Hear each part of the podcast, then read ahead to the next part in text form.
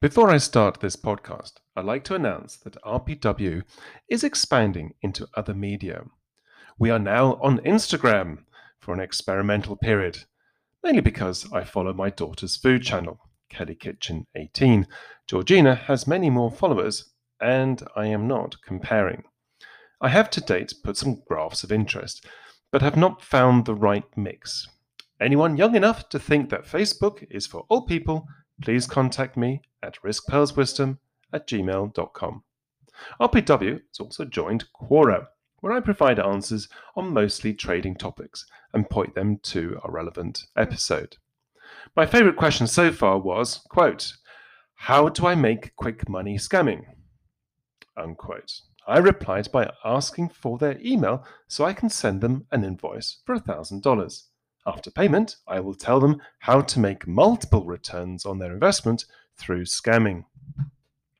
I make fifteen thousand dollars a month on Fiverr in my spare time. If you want to have the lifestyle of a bigger house, then buy my book.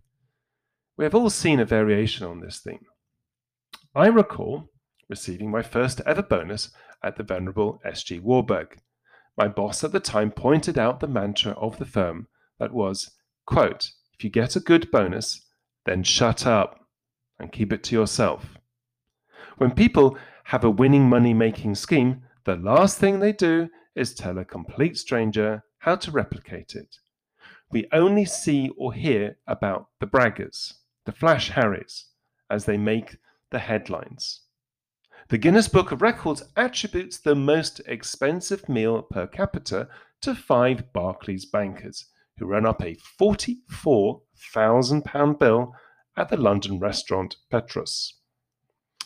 The same charlatans are coming out of the crypto world, like Brian Fomeya, I'm sure that's not his surname, who asks whether we want to be the next Bitcoin millionaires.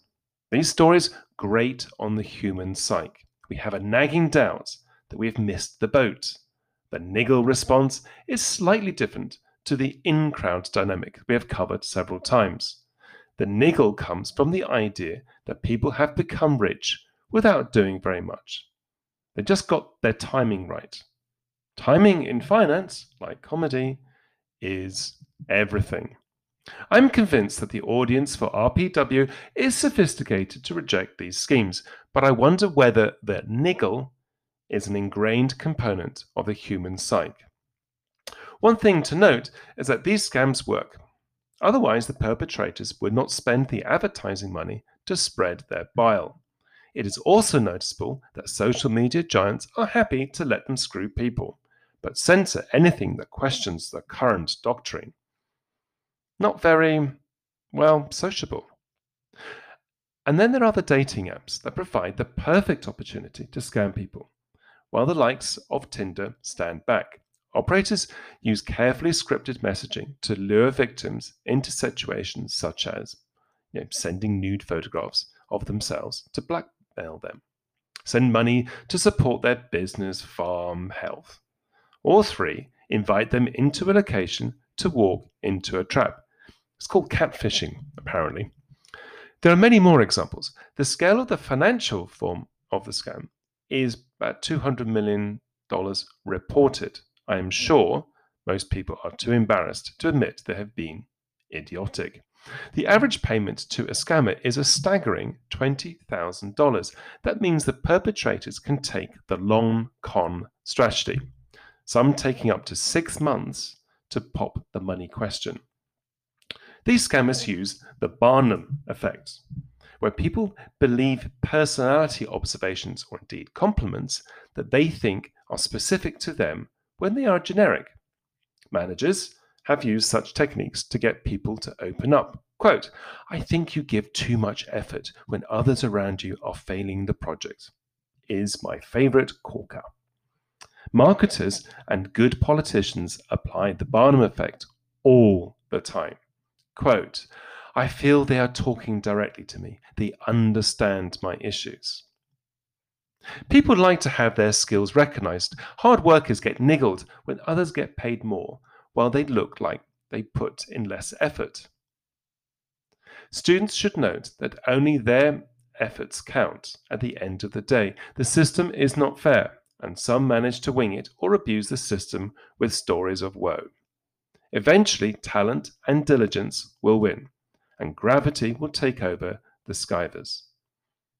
I'm sure there is a story in the New Testament that informs those listening not to compare and take sole control of the sails of their own boat.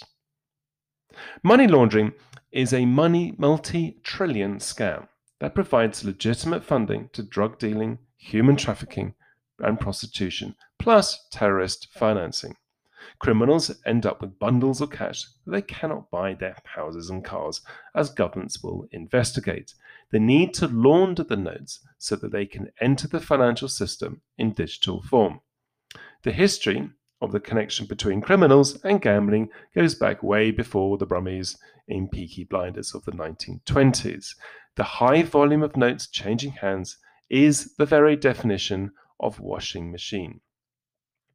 The other way is, and this is a true story, turn up, of a Car- up at a Caribbean branch of a global bank with a car full of cash to open an account. Oh, that'll do nicely, sir. Today, banks are very hot on the two areas of co- compliance and transaction monitoring. Know your customer, or K Y C, and anti-money laundering, A M L. And yet the money from bad actors continues to flow into their branches in the gazillions. Banking staff do annual training where they are reminded of the red flags to question the legitimacy of a client and their activity. So one, vague description of provenance and reason for making transfers. Two, incomplete information about the account owner. Three, sense of urgency to complete the opening and their first transaction. Four, hint of their importance and future business. Five, insensitivity to bank fees when there is a limited or no risk transfer. And six, use of obscure shell company with no clarity on the eventual beneficial owner. The techniques the, bank, the bad actors use to manipulate the human psyche of the banking staff is similar to Brian and his crypto claims and the Tinder scammers. I have not done one for a while, so my top six recommendations to avoid being scammed, either personally or at work. Before I do that, please subscribe to the free R P W newsletter or join the debate on the R P W Telegram group. I'm very grateful to several subscribers who are happy to add to my commentary and, on occasion, disagree. All feedback is hugely important, so please keep them coming. Okay. The top six recommendations, and apologies in advance, as many are as old as the hills. Okay, one, if it sounds too good to be true, then it probably is. Second, there's no fool like an old fool. Number three, it is not about you. It is about them and their motivations.